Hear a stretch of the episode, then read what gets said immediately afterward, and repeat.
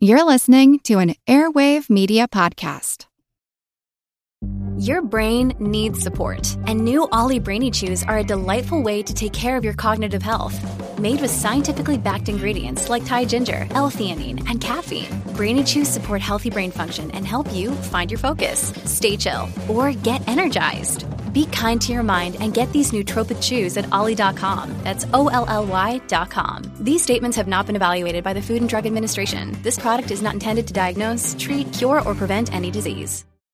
Hello, it is Ryan, and we could all use an extra bright spot in our day, couldn't we? Just to make up for things like sitting in traffic, doing the dishes, counting your steps, you know, all the mundane stuff. That is why I'm such a big fan of Chumba Casino. Chumba Casino has all your favorite social casino style games that you can play for free anytime, anywhere with daily bonuses. That should brighten your day a little.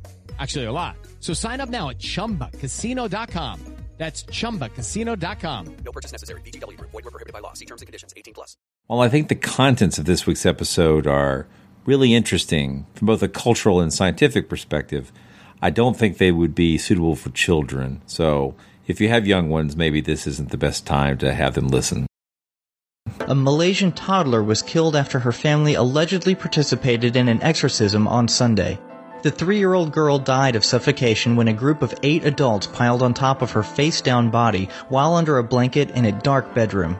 Hello, I'm Don Dahler, and this is 2020 in Touch. Although it's not talked about openly today, exorcism is practiced by the Catholic Church almost daily somewhere in the world. Elizabeth Vargas travels to Rome, where there is a growing demand for the ritual of exorcism. Well, she is accused of killing her son while, in her words, trying to rid him of demons. The trial began today for 31 year old Letitia Lawson. Her case made national headlines. Hello, I'm Bruce Johnson. We begin tonight with breaking news. Police say a mother was performing an exorcism on her two young children found dead yesterday in their Gaithersburg, Maryland residence. Two other siblings were injured. They're hospitalized tonight. How old are you? Twelve. Is there someone inside you? Sometimes. Who is it? I don't know. Is it Captain Howdy? I don't know. If I ask him to tell me, will you let him answer? No. It's actually quite unlike anything we've ever seen before. A giant hairy creature, part ape, part man. In Loch Ness, a 24 mile long bottomless lake in the highlands of Scotland, it's a creature known as the Loch Ness Monster.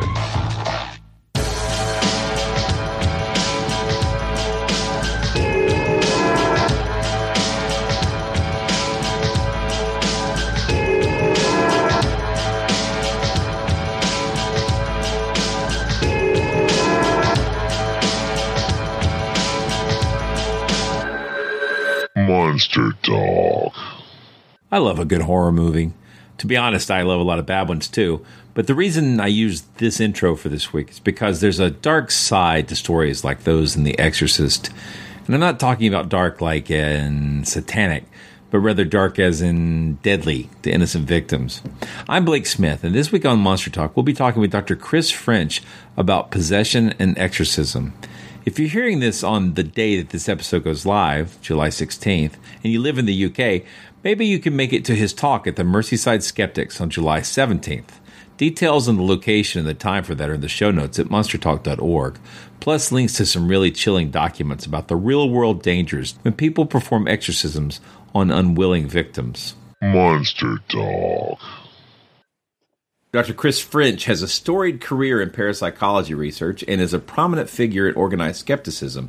He is a psychology professor at Goldsmiths University. He's a regular contributor to The Guardian and was for many years an editor for the UK magazine The Skeptic, not to be confused with the American Skeptic magazine. Um, his most recent article for The Guardian is on the topic of demon possession, and he'll be giving a talk at the Merseyside Skeptics on July 17th, which is actually tomorrow when this show goes live on the psychology of exorcism and possession, and a link to that will be in the show notes. First of all, let me say welcome to Monster Talk. I've been following your work for years and have really been looking for a good excuse to have you on the show.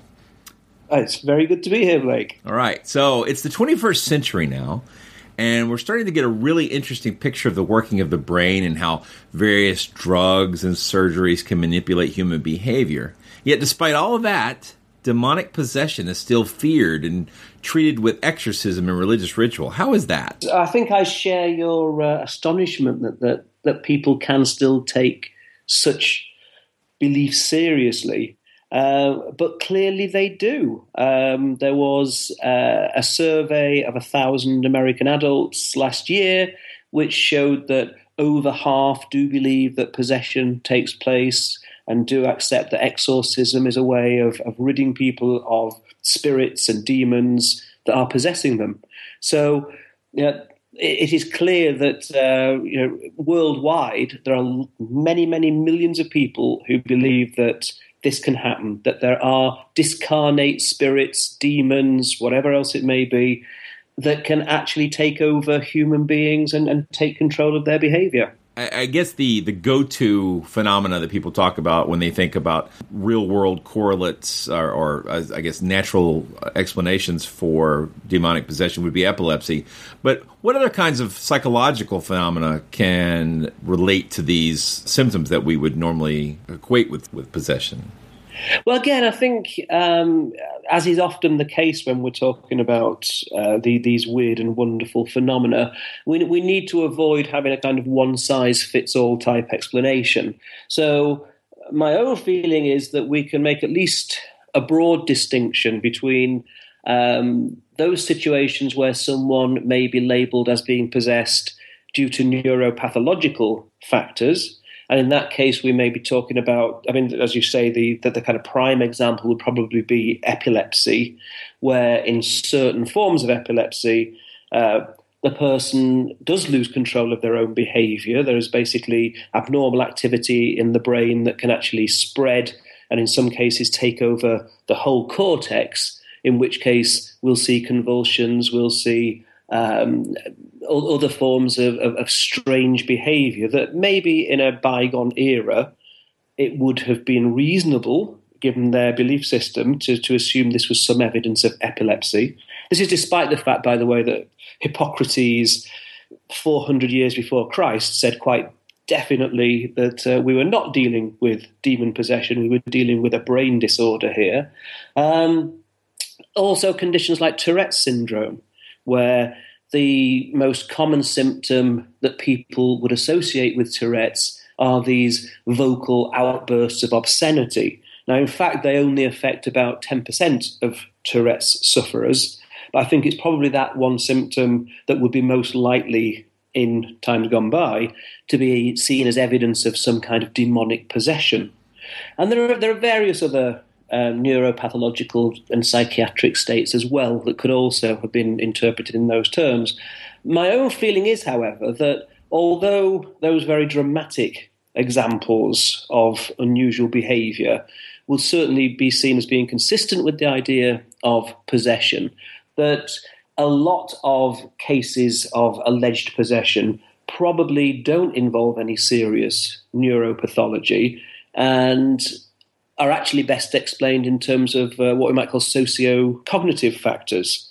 And I mean, just to expand on that a little bit, the the socio-cognitive perspective is one which traditionally has been used in the context of explaining hypnotic behavior. And again, just to go off a slight tangent here, um, one of the things that, that's always struck me is that possession is, is one example of a situation where apparently, to the outside observer, it appears that someone has been taken over by some external agency. Their, their behavior changes, their voices may change, their mannerisms will change, etc., etc.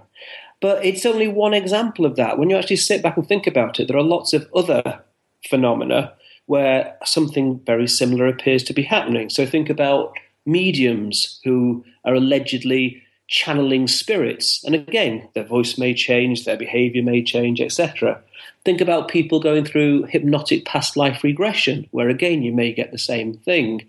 Think about people taking part in hypnotic stage shows where the hypnotist gives them the suggestion that um, there may be some famous celebrity or an animal or even an alien And again, their behavior will change. They may even start apparently speaking in Venusian or whatever else it may be. Um, so there are lots of. I mean, another example, of course, would be um, so-called dissociative identity disorder, what used to be known as multiple personality disorder, where again, apparently, you have a situation where an individual takes on a completely different persona, different mannerisms, different different voice, etc., etc. Now, all of these examples, I think, can be considered from this socio-cognitive perspective. Now, just to say what that is, um, it was originally it, uh, applied to trying to explain hypnotic behavior.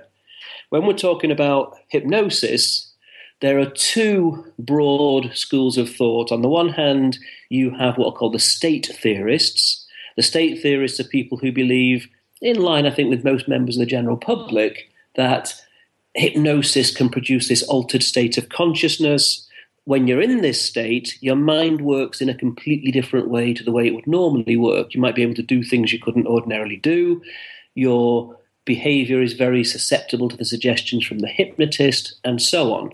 Um, in contrast to that, you have the imaginatively named non state theorists who say you can explain the whole range of hypnotic behavior in much more mundane terms, things like compliance, people just going along with the suggestion, or maybe people using their imagination to try to make it feel as if whatever the hypnotist has suggested is really true, and so on and so forth. Um, now, the socio-cognitive perspective is a non-state approach to hypnosis, and really, what what it's saying in the hypnotic context is that hypnosis is all about people taking on a role. It's a learned role. It's something that they they try they take on. They try to make it work. They are trying to be good hypnotic subjects. And you can use the same kind of framework to think about possession. So, in certain contexts, certain, it's the case that there are actually advantages to taking on the role of being a possessed person, but it's something that has to be learned. It's not like, as in the case of uh, epilepsy, where people have absolutely no control over what's happening at all. In in this context, it's a it's a learned behaviour, and, and also, the socio-cognitive theorists point out that even possession is a multifaceted phenomenon. I mean, we tend to think of because we've seen films like The Exorcist and uh, and various other TV and film portrayals, we tend to think of possession as always being some kind of unwanted invasion by some kind of external agency. But in lots of cultures, in lots of different contexts, possession is something that is actually welcomed. It's something that's invited in.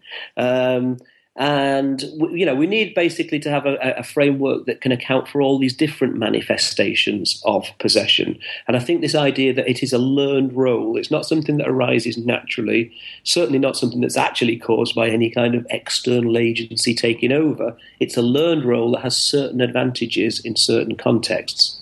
So the the, the socio-cognitive model it seems like would imply that there would need to be more than just the person who's experiencing the possession. There would need to be someone else for whom the acting out was uh, taking place. Is that true? That's, that's, absolutely true. So, as I say, we can if, if we consider some of those cases where um, the possession is actually seen as being a positive thing. So, I'm thinking here of situations like, say, uh, a shaman who invites possession by, by, various kinds of animal spirits or gods, etc., etc., and probably while in that state will do things like diagnose illnesses and, and recommend treatment. So the, you know, we're talking about healers here. Um, in that kind of situation, there is obviously there is an audience there for that. It may be being done on a one-to-one basis, or it may be a, a, a group activity. Um, the the shaman may well go into this some kind of altered state as a result of, of, of taking drugs or engaging in various ritual behavior, uh, whirling around or chanting or beating of drums, whatever else it may be. But the behavior that is expected is understood very clearly by both sides. And as I said before, it's a learned behavior. So that there are very obvious signs when that person becomes possessed. There might be eyes rolling or their, their bodies may shake and so on. There are very clear signs to the observer. The observers know how to behave, how to react. So if you have a situation where uh, a person, uh, the shaman, is actually being possessed by a number of different spirits in, in, a, in, a, serial fashion, then this will be very clearly signalled to the to the observer. Sometimes by even actually wearing different coloured scarves, for example. You know, it's that kind of blatant. But when the when the shaman is being possessed by, uh, say, a warrior, then the crowd will be kind of very respectful and and and, uh, and, and silent. When the shaman is being possessed by spirit of a tiger, then they'll show fear and they'll withdraw as the shaman comes towards them, growling and so on and so forth. If the shaman's being possessed by some kind of risque spirit, then the, the, the, crowd will laugh and enjoy the joke and flirt with the shaman and so on. So the behavior is all very, very clearly understood. It's something that has to be learned, or sometimes explicitly, sometimes by just observing others. I mean, another, another wonderful example, of course, in, in lots of Christian Western communities would be speaking in tongues. Uh, glossolalia, to give it its technical term, um, and you see there that even glossolalia can take lots of different forms. And the actual form that it takes depends upon the beliefs, the expectations of that particular culture. So, in, in some religious communities, glossolalia will involve very dramatic behavior like convulsions and sweating and eyes rolling around in the head. And in others, it's a much quieter affair people will just stand there quietly coming out with what is actually uh, gobbledygook. I mean, it's meaningless. It has no linguistic structure whatsoever. Um, but to the people who are who are going through this process, it's something, as I said before, it's something they want. It's something they actually invite. Um, but the actual form it takes will very much depend upon the particular community they belong to. Basically, they've learned how to do this by watching others and it's it's a process of imitation. Now, some of those people will definitely. It's not just a matter of putting it on. It's not just an act, a, a front. They will actually convince themselves that they are engaging with in some kind of profound experience that for them is indicates a link with some kind of higher spiritual being, i.e., God. Um, but they've done brain scan studies of this of this type of behaviour, and it shows that you get um, reduced activity in the frontal lobes, which are usually responsible for things like self control, etc., increased activity in the parietal lobes. But as I say, there's absolutely no real linguistic structure there. You know, it, it reminds me, or, or it um, relates to me, the idea of uh, sometimes performers uh, get into sort of an interesting middle state where they, they, they feel like they're in the, the like in the zone, right? And yeah. and, uh, and I, I, have a little bit of history with, uh, strangely enough, professional wrestling, and I I know some people who have gotten some rather bad injuries and just ignored them while they were in the performance state. Well, I think that's right. I mean, things like pain perception, for example, is a, is a hugely complex psychological phenomenon and very very context dependent. So, I mean, you see this in all kinds of ways. I mean, and a classic example would be kind of battlefield injuries, where someone can sustain a really, really serious injury that in a normal peacetime context would have them writhing around on the floor in agony. But when they're in a, the battlefield context, they seem to be able to bear it with just amazing stoicism. They can somehow psychologically distance themselves from it. They, they dissociate, to, to, to, use the technical term. Yeah, you you get this. You, you also, I think, sometimes find it with uh, with actors. Again, in the context of possession, it's interesting to think about actors who sometimes go into a state when they are playing a particular character. And to them, subjectively, it feels as though they are that character. They've become that character. It's not just an act anymore that you know that even kind of during the, the, the lunch breaks they'll stay in character because it, it, it produces a better performance. You know, they they become that person, and sometimes they'll report that uh, subsequently they may find it quite difficult to kind of come out of that character and become themselves again. Um, And I think this is all down to people, you know, it's, it's a psychological phenomenon. Some people have got fantastic imaginations. They can, they can really think themselves into the role.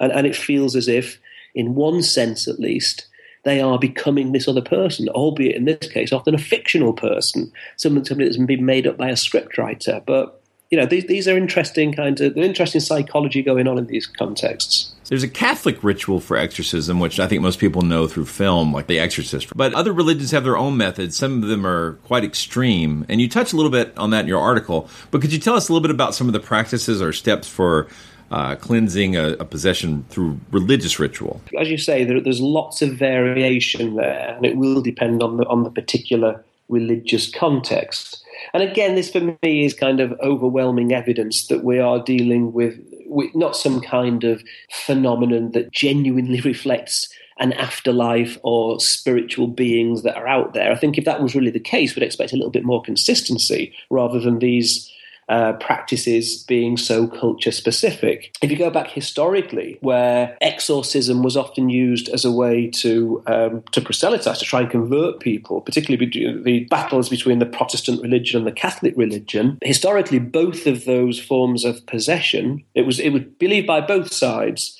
that there was a a widespread satanic conspiracy that Satan was trying to take over the world and Satan's agents on earth were, were witches. This is what was believed. So that it was believed that the witches could actually cause someone to become possessed. But that if you found the person who was possessed, you could actually get them to name the witch that had caused their possession. That poor woman would then be dragged in. She would be she would be tortured and uh, eventually name other witches, in quotes, um, who would then also be brought in, and the same treatment would happen to them, and that's how the, the kind of witch crazes spread. Um, but the point is here that various people in power who wanted to either convince people that the Catholic faith was correct or the Protestant faith was correct would use these poor unfortunates who were allegedly possessed by demons as a way of trying to convert non believers. If you could show the power of your religion by showing that you could actually take on Satan and win, then this was obviously uh, fantastic in terms of, of propaganda. But there are interesting differences, so that the although both sides believe that uh, a possessed person would exhibit convulsions and, and various other kinds of behavior. It was only the Catholics who, at that point, believed in the, the possibility of, well, the, the reality of indwelling demons. And during the, the Catholic exorcism, the priest would actually try and communicate with the demon so that they could find out the name of the demon, when the possession had taken place, why it had taken place, etc., etc. Try to find out as much about this kind of dark spirit world as, as they possibly could. You didn't tend to find that with the Protestant possessions, where the ex- it was forbidden. It was it was seen as being sinful to communicate with demons, and so typically it would be a matter of uh, praying and fasting and various other ritual uh, aspects to the to the routine. So I say the fact that you get these huge variations from one religion to the other, and the behaviour of the person who is possessed is always in line with the expectations of that particular religious faith. So, uh, for example, because Catholicism was being presented by Catholics as being the true religion, the Protestants played similar games. It was considered that the demons could quite happily cope with religious works of the other faith because they were not the true faith. But if they were shown religious works by you know that, that corresponded to the, that person's own religion, then they would show great fear and terror, and they would be the, that, that would prove that that was the real religion. So they were used as, a way of propaganda as much as anything else. And inevitably, what that means is there was a, a certain degree of complicity between the possessed person or the allegedly possessed person and the exorcist they, they both knew what the script was and they would play the, their roles according to that script. I saw that Pope Francis just officially recognized the International Organization of Exorcists, and that's more than 200 Catholic uh, priests who specialize in exorcism. Is this a dangerous precedent for a pope who's trying to revitalize or change the church?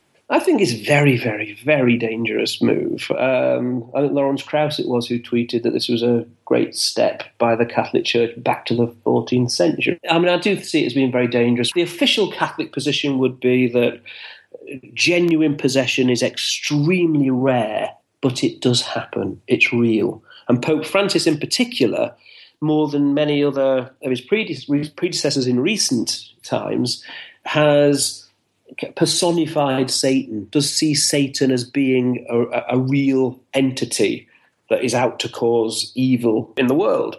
You know, my worry is that although the number of officially sanctioned Catholic exorcisms may be relatively low, I think one is too many, but maybe relatively low, there are an awful lot of people who engage in unofficial exorcisms. What this is effectively doing is giving the kind of papal stamp of approval to the very concept that yes, demons are real, they really do exist, they really can take over people, etc. And so we've then got you know all of the unofficial uh, exorcists will take great comfort from this, and, and all the people who already subscribe to this particular worldview, which, as I say, is, is actually the majority of the population in America, according to opinion polls. They will see this as, as kind of sanctioning what they do. In the UK, we have a problem with uh, certain kinds of uh, parts of the community, particularly those who maybe come over from Africa and have different uh, belief systems, where we have had a number of very tragic cases of child abuse actually leading to death in some cases, where the belief was that the particular child who was maybe a little bit disruptive, a little bit hard to handle, that this was down to possession by demons. And that the children have been abused in the most horrendous ways imaginable in an attempt to try to exorcise the demons. I should kind of maybe just kind of clarify. I mean, I was talking earlier about the fact that possession can often be seen as being a positive thing. For, for all concerned, and, and I mean, and this is, I believe, the case, that um, in lots of cases, you think, well, what are the advantages of taking on the possessed role? Now, clearly, in the kinds of examples I've just given you, where vulnerable, helpless children may be, you know, abused horribly, then there's no advantage whatsoever to the poor victims in that case. They, this is just a kind of uh, extreme religious views that are being used to, to very, very awful end results. But in other contexts, the whole notion of possession and exorcism can actually have benefits all round. So you think about the situation where uh, a, a person can actually be excused for all of their immoral behavior in the past because it wasn't them that was doing it. It was their demons. They'd been possessed. They weren't responsible for all that bad behavior. They were possessed by demons. They can then go through the exorcism ritual and again, great chance to behave really, really badly. You can swear your head off, you can fight, you can really go for it. Um, but afterwards, if the exorcism is successful, then you are welcomed back into the fold as a, you know, almost as a newborn member of the community. You know, your your sins have now been put behind you. You're now pure. You're you're you're welcomed back in.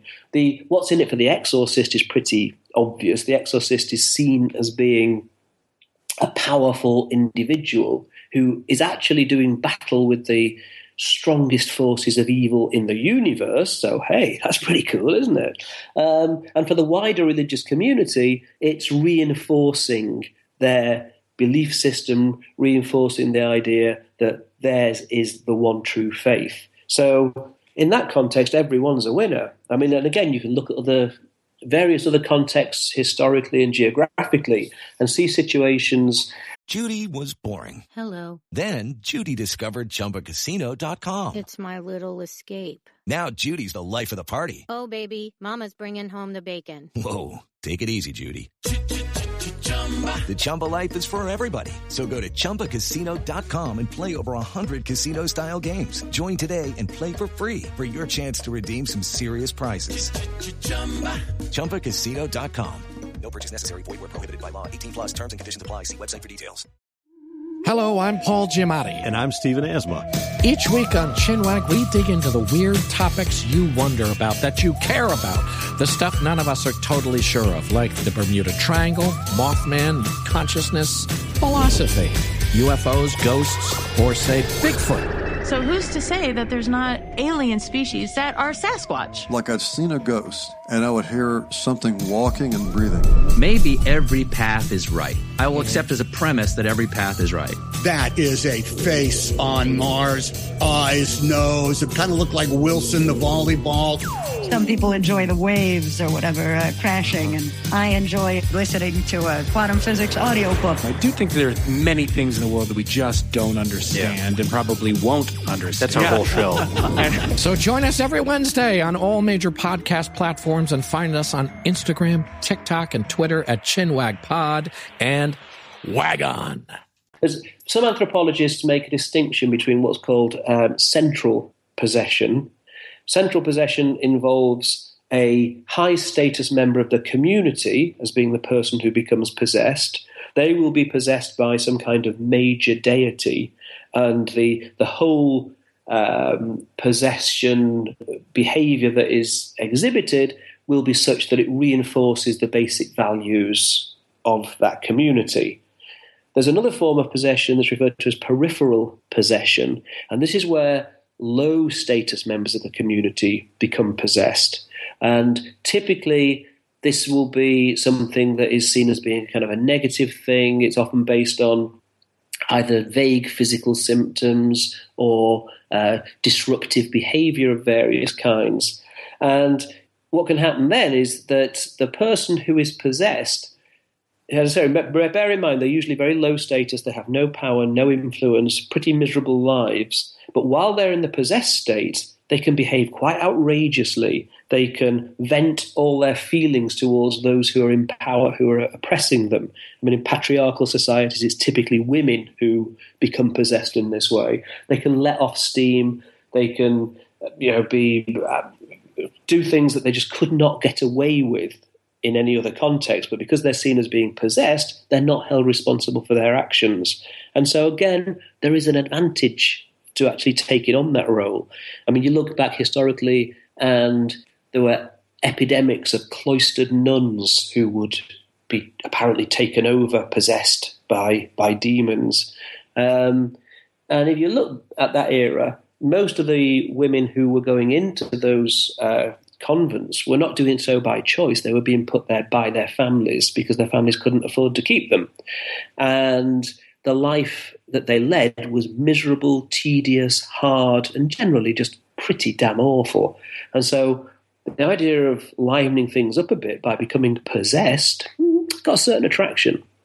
You actually described pretty well Bob Larson, the American exorcist, who goes around and he, he does these things. And, you know, I think I'd always thought of them as, as kind of um, a kind of performance that that happened between yeah. him and the the people being uh, exorcised, but uh, I, I, had not considered it in the form of, a, or at least in the context of a, an overall story arc of redemptive narrative. I always thought about in just the narrow focus of they go to the performance, they go, it's not a performance, it's a service as far as he's concerned, and maybe as far as they're concerned, they go to this service, they realize they're possessed, they go up on stage, they get the demon out of them. But, but I think uh, you're right. If if uh, it could be seen as part of a bigger picture of now I'm I'm not going to behave the way I did before, and that's all taken care of. That's right. I mean, and you find that with with glossolalia as well. You know, the typic, typically the first time that someone speaks in tongues is seen as being a, a tremendously important point in their lives, and they will uh, kind of recast their autobiographies so that up until that point they were sinful, they were miserable, they were under Satan's influence. But from the point that the Holy Spirit entered them, they've become pure, they're happy, they're bathing in God's love. And uh, and as I say, it's the same with lots of lots of other forms of uh, exorcism uh, as well. That uh, it, it is seen as marking this turning point. And of course, you've always got the option that uh, just because you've been successfully exorcised once doesn't mean those pesky demons might not get in there again. So, you know, if you ever actually go off the rails again, well, you've just been reinfested by demons, and uh, you just need another exorcism, and you'll be fine for a while again. And this is probably in, in psychology and um, neurology, it's pretty easy to understand that a lot of the things we do are not necessarily rational. But I think the average person doesn't really consider that. They think that they are rational people. They think they're making good choices all day long.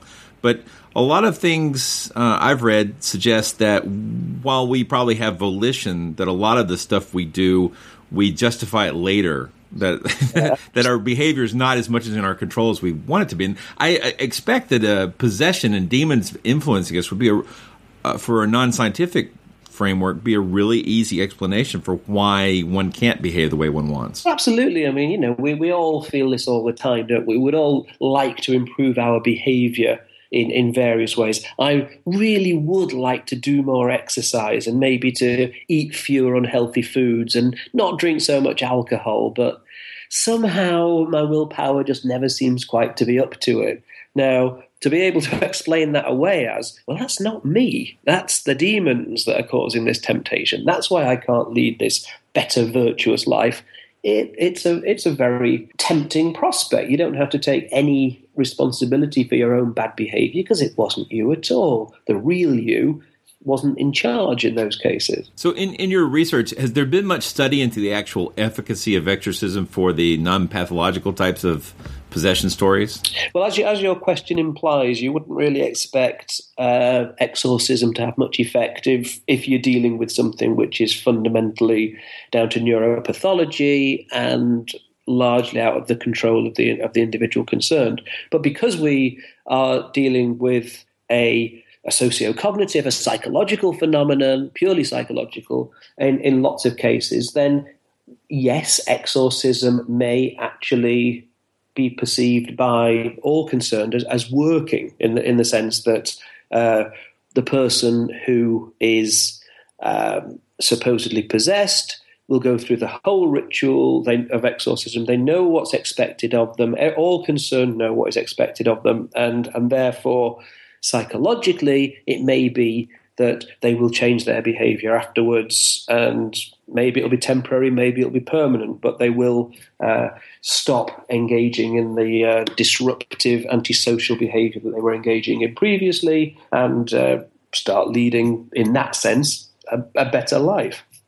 Of course, I'd say it's absolutely nothing to do with any kind of uh, possession by demons, it's purely a psychological thing. It might actually yeah, in, in some cases, I think people can, for the reasons we've talked about, convince themselves that it, it was some kind of external uh, force that was causing them to behave the way they used to behave. But yeah, I mean, psychological treatments of all kinds can have uh, can have profound effects, and exorcism is is an example of that. It's not so much that there's anything intrinsic about the uh, ritual itself. It's the belief in the ritual that is the crucial thing. There's um, a lot of internal pressure from our own mind to uh, have a cause for everything, that, that everything has to have a reason, and, and people find interesting meaning in, in these sort of phenomena. And I, I, I imagine from a, a, religious perspective as well that uh, seeing exorcism is a really nice, open, and overt demonstration of supernatural activity. Well, that's right. Yeah, and, and as you, you commented before, very often these uh, exorcists, the exorcisms themselves, are very, very theatrical um, and very, very dramatic. Sometimes I know that, uh, I mean, they're not always that dramatic, and people can sometimes be quite disappointed because, I mean, if you've seen the film The Exorcist, then you kind of assume that it's going to involve at least revolving heads and, you know, uh, projectile vomiting, and it often doesn't. In fact, it very rarely does. Um, but certainly uh, that the whole thing can be very, very dramatic with people screaming and, and, collapsing onto the floor and so on and so forth. But there's a there's a huge degree of social pressure in those situations to actually go along with the with the, the script. And it's kind of it's a it's a script that everyone accepts, that everyone believes corresponds to reality. So it, it's not surprising that. Uh, in the communities that, that engage in this kind of behavior, it's seen as being a fantastic confirmation that their particular religious viewpoint is the true religious viewpoint. I imagine this has come up a lot in your research since I, I think you're own personal story is probably a an interesting example of how somebody can go from a, uh, a, a worldview that uh, embraces a lot of paranormal activity to one that's um, I wouldn't say dismissing it, but that you've found a lot of it to be wanting. Yeah. So if if a, person is a skeptic, like for me, I look at all these phenomena and I think, you know, okay, there's a rational explanation for this. But am I being biased? am I being biased by a, a, a, an internal pressure to see a rational explanation? Is there any phenomena here that can't be explained through natural mechanisms? Well, again, I mean, I think that's a perfectly reasonable question. As you say, I, I used to be, uh, by and large, a believer in a lot of this stuff. And then the, the more I learned about human psychology, about the way our minds can fool us, fool us in various ways, about problems of uh, hallucinations, of uh, false memories, etc., etc. The way our beliefs can influence the way that we just perceive the world around us, the less convinced I became. Um, I mean, one of the things that we try and do in our own research is that we do sometimes try to put paranormal claims directly to the test. Now, in, in, this particular context that we're talking about, that's actually quite tricky. um, but in other contexts, it's not. You know, I mean, if you want to test a psychic, if a psychic has a particular claim that they can do X, Y, and Z, we say, okay, do X, Y, and Z under properly controlled conditions and, and convince us. And typically they fail. We all have biases. It's not just the people who believe in this stuff that that have cognitive biases. We all do. And and the most pervasive cognitive bias that there is is confirmation bias.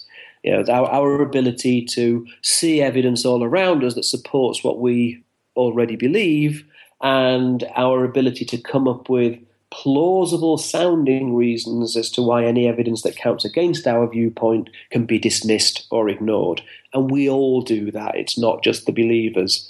Um, that's why, in my opinion, we have to have a scientific approach because a scientific approach, at least it may not be perfect, but it's the best we've got for trying to control for those biases and letting the, the data speak for themselves. Um, and on that basis, that's that's the reason that I'm not convinced that any of these paranormal phenomena are genuinely beyond uh, explanation in terms of uh, conventional science. Now, there may be things that at the moment we only partially understand, or you know, but it's a matter of the kind of the weight of the evidence. And what I have found repeatedly is that the closer you look into paranormal claims, the weaker they tend to become.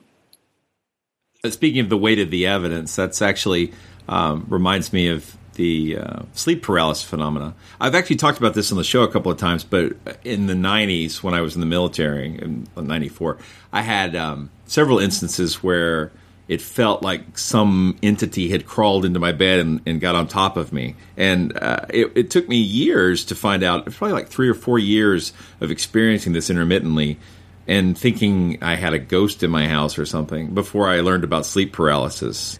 Well, I mean, certainly, I mean, in the context of what we've been talking about, in the context of of belief in demons in particular, very often you'll find that um, those kinds of claims may well be a result of an episode of sleep paralysis. And you can look back historically at various uh, cases where people were accused of witchcraft, and you read the, the first hand accounts, and you realize this is someone who's describing an episode of sleep paralysis. I mean, typically in sleep paralysis, the person is uh, paralyzed. That you basically you kind of when you're half awake, half asleep, you realize that you can't move Sometimes that's all it is. It lasts a few seconds, you snap out of it, and you're fine. It's a little bit disconcerting, but nothing too worrying.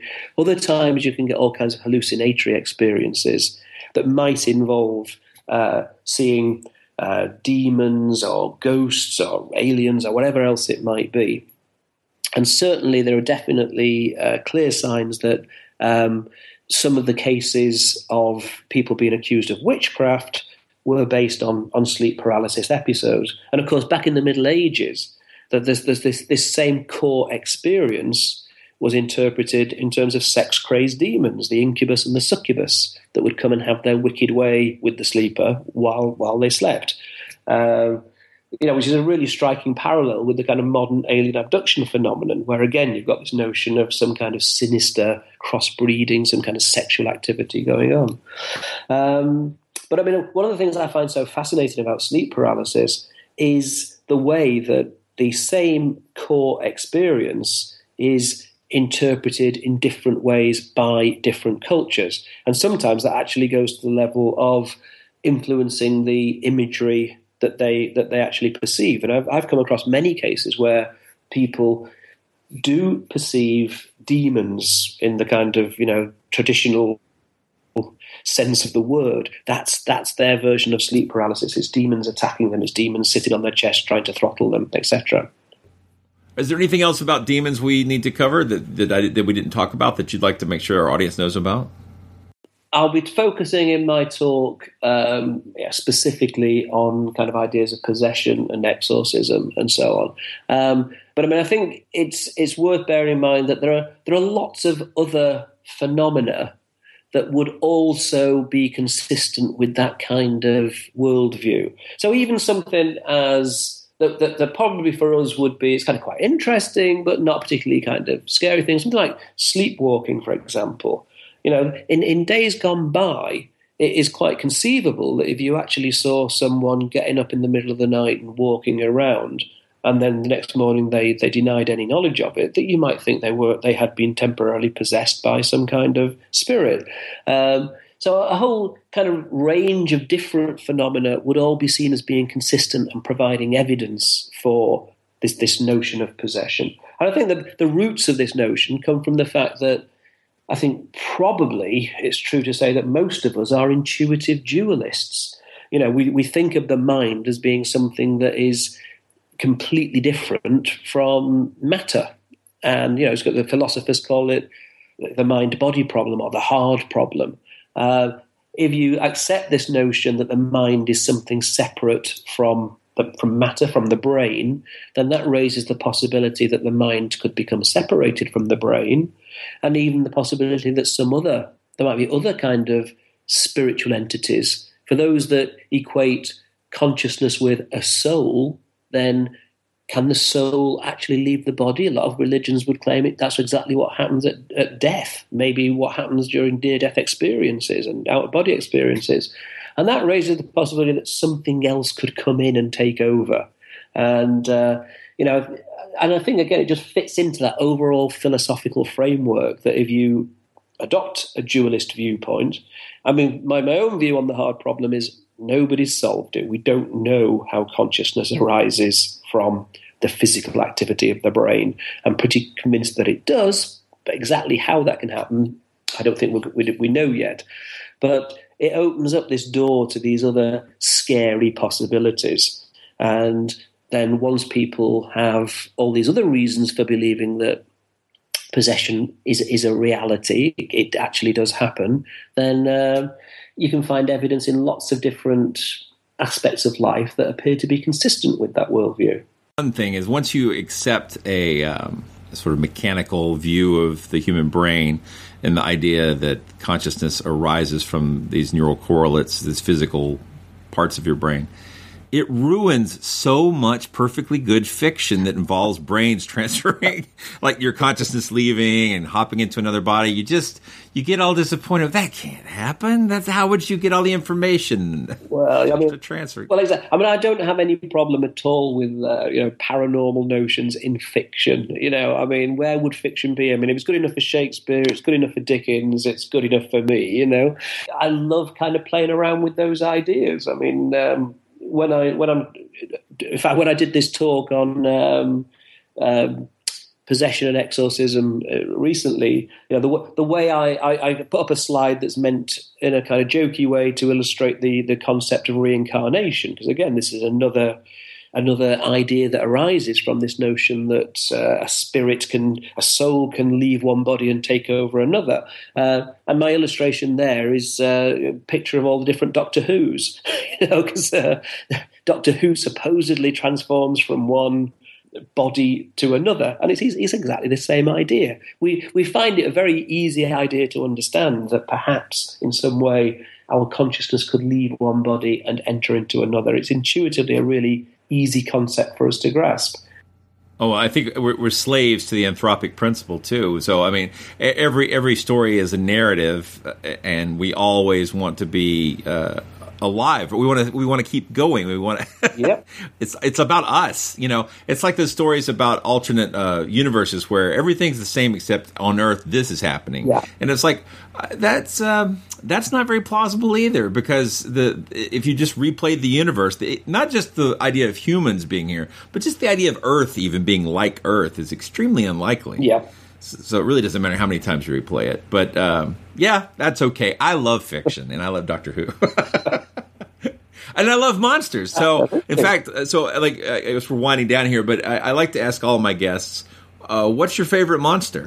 Well, I, I was kind of I'm giving this some thought, and I suppose it does depend on um, what you're going to let me get away with. As I said, I'm a huge Doctor Who fan, and if we're allowed Daleks, then they would probably be it. But you kind of, well, what exactly is a monster anyway? Um, I did come across uh, an, another possible contender. Um, this this relates to what we were talking about earlier about um, sleep paralysis. I mean, uh, I'm sure all of your uh, listeners know exactly what an app is. Um, obviously, you know something we're all familiar with these days. But that that word app also has uh, another meaning.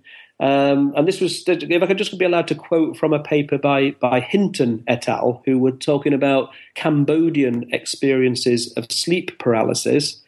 And uh, basically, there's a particular supernatural being that appears in some episodes of sleep paralysis amongst this community that they describe as follows An app appears to be a normal human during the day. However, at night, when the person lies down, the head floats forth from the body with the intestines and liver dangling down. The head separates from the body in order to scout for blood to feed on, such as the blood of a placenta. On occasion, the app may attack a person, making that individual very ill. Now, that I thought was a really good monster. I like that one. So I think my vote's going to go to the app. I, I, that's excellent. That's, that's, actually one of my favorite forms of vampire. Yeah, it's uh, so creepy. yeah, that's, that's the thing. These, uh, I mean, often the imagery that comes up in, in, during these sleep paralysis episodes can just be incredibly spooky. And you think that's actually come from someone's mind. that's in their head somewhere. Uh, yeah, it can be quite amazing. Well, thank you very much for joining us on Monster Talk. I really appreciate it. Uh, Dr. French will be talking tomorrow, if you're hearing this the first day of uh, publication at the Merseyside Skeptics. Uh, where is that actually located? Like, where will you be talking? It's the uh, Head of Steam pub, I think it is. It's uh, it's it's pretty much on Liverpool Lime Street Station. So you get to the station and you're almost instantly into the pub. But uh, if people check out the Merseyside Skeptics website, they can get the details. And I'll put a link to that in the show That's notes. That's great. Well. Thank you. Monster Talk. Thanks for listening to this episode of Monster Talk. I'm your host, Blake Smith. And today you heard an interview with psychologist Dr. Chris French on possession and exorcism. He'll be delivering a lecture on the topic on July 17th, 2014. If you're in the area, I hope you'll try and attend. Tell him you heard about it on Monster Talk. Monster Talk is an official podcast of Skeptic Magazine. The opinions and ideas expressed on this show by myself and my guests are not necessarily the opinions of Skeptic Magazine or the Skeptic Society. A Gantt chart showing where, if anywhere, such opinions do overlap, is on display in the basement of the Alamo, pasted to the back of a lovely red and white bicycle. Here's an early warning reminder to listeners in the Atlanta area. It's almost time for the sixth annual Atlanta Star Party. This event, which has become a great tradition just prior to DragonCon each year, features lectures by astronomers and is attended by a wonderful collection of science enthusiasts and entertaining personalities. It is held each year in memory of astronomer Jeff Medkeff and is also a fundraiser. This year's astronomers include Nicole Gugliucci, Derek Demeter, and Pamela Gay. I don't know who all you could meet there this year, but I'll be one of the people lurking around trying to eat all the delicious food. And Monster Talk listeners can get a discount on their tickets by going to atlantastarparty.com and using the code MonsterTalks2014 to save $5 off their ticket price. That's August 28th, 2014 at 7 p.m. at the beautiful Emory University Math and Physics Department. I hope you can make it. If you listen to Monster Talk and use Twitter, why not give me a tweet and say hello? I'm Dr. Atlantis. You can spell out the doctor part. And if you like the show and want to help promote it, the easiest way to do it is to ask a friend to subscribe. Unless you have no friends, in which case you can still do a quick review on iTunes. And if you have no friends or just think you don't, why don't you drop by the Monster Talk Facebook group and meet some new ones? And if you hate the show and you have no friends and you're really tall and covered with hair and live in the forest and prefer to communicate only by leaving large footprints, why not at least stand still for a photo once in a while? Show notes for this episode are available at monstertalk.org and at skeptic.com. Monster Talk theme music is by Peach Stealing Monkeys.